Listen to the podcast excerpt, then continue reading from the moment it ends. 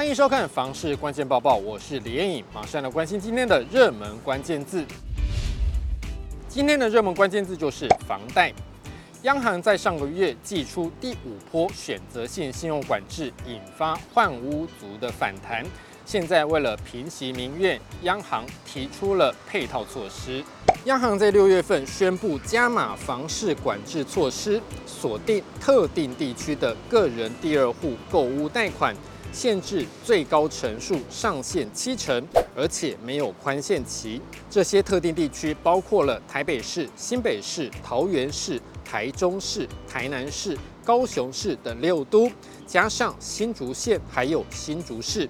因为先前央行都没有预警，引起市场哗然，认为会打击到换屋族，也因为市场上反弹声浪大，央行紧急端出了配套措施。如果贷款户名下已经有一户房贷，主张有实际换屋需求，在申办特定地区第二户购屋贷款时，可与银行签署切结书，约定第二户房贷在拨款后一年内出售第一户房贷担保品，以及完成产权移转登记，并且清偿债务，涂销第一户房贷的抵押权。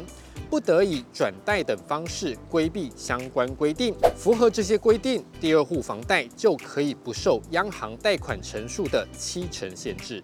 全球居不动产情报室总监陈秉承指出，先前的第二户限贷七成，确实造成不少还未进行、正要进行核贷的预售，还有成屋买卖方跳脚。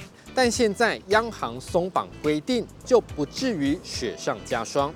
但陈秉承说，这个配套还是可能产生一些漏洞，例如手上有两户的民众就会去转手旧屋，因为有比较大的机会持有时间长而不用实价课税。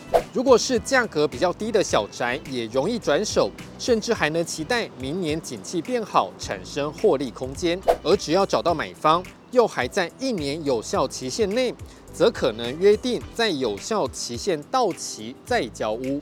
也就是说，目前持有两屋或是多屋的资产族，运用空间就变大了。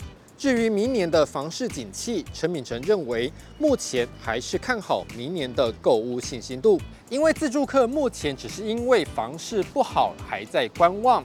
如果明年景气变好，房市还是有可能增温。今天的精选新闻来看到，台积电效应在日本也有发酵。根据日本媒体报道，台积电在熊本新建第一座工厂，预计二零二四年底前量产。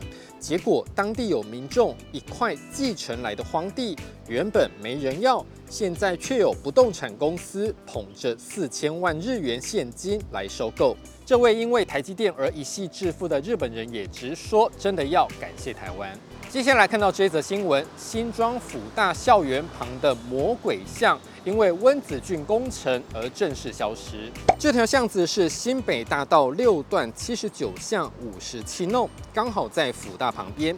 原本是往来辅大前后门的最快捷径，但是因为违停非常多，人车争道危险，被学生们戏称是魔鬼巷。现在温子俊重化工程开辟了新的连通道路，魔鬼巷正式消失，而且当地的机车的停车位也多了不少。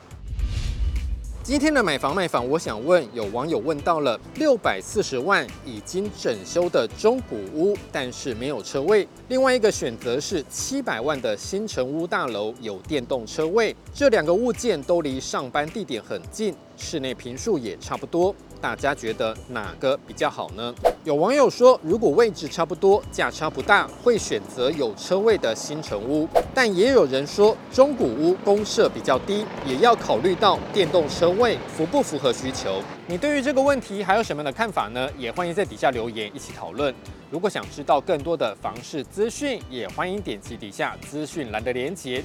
感谢您的收看，我们再会。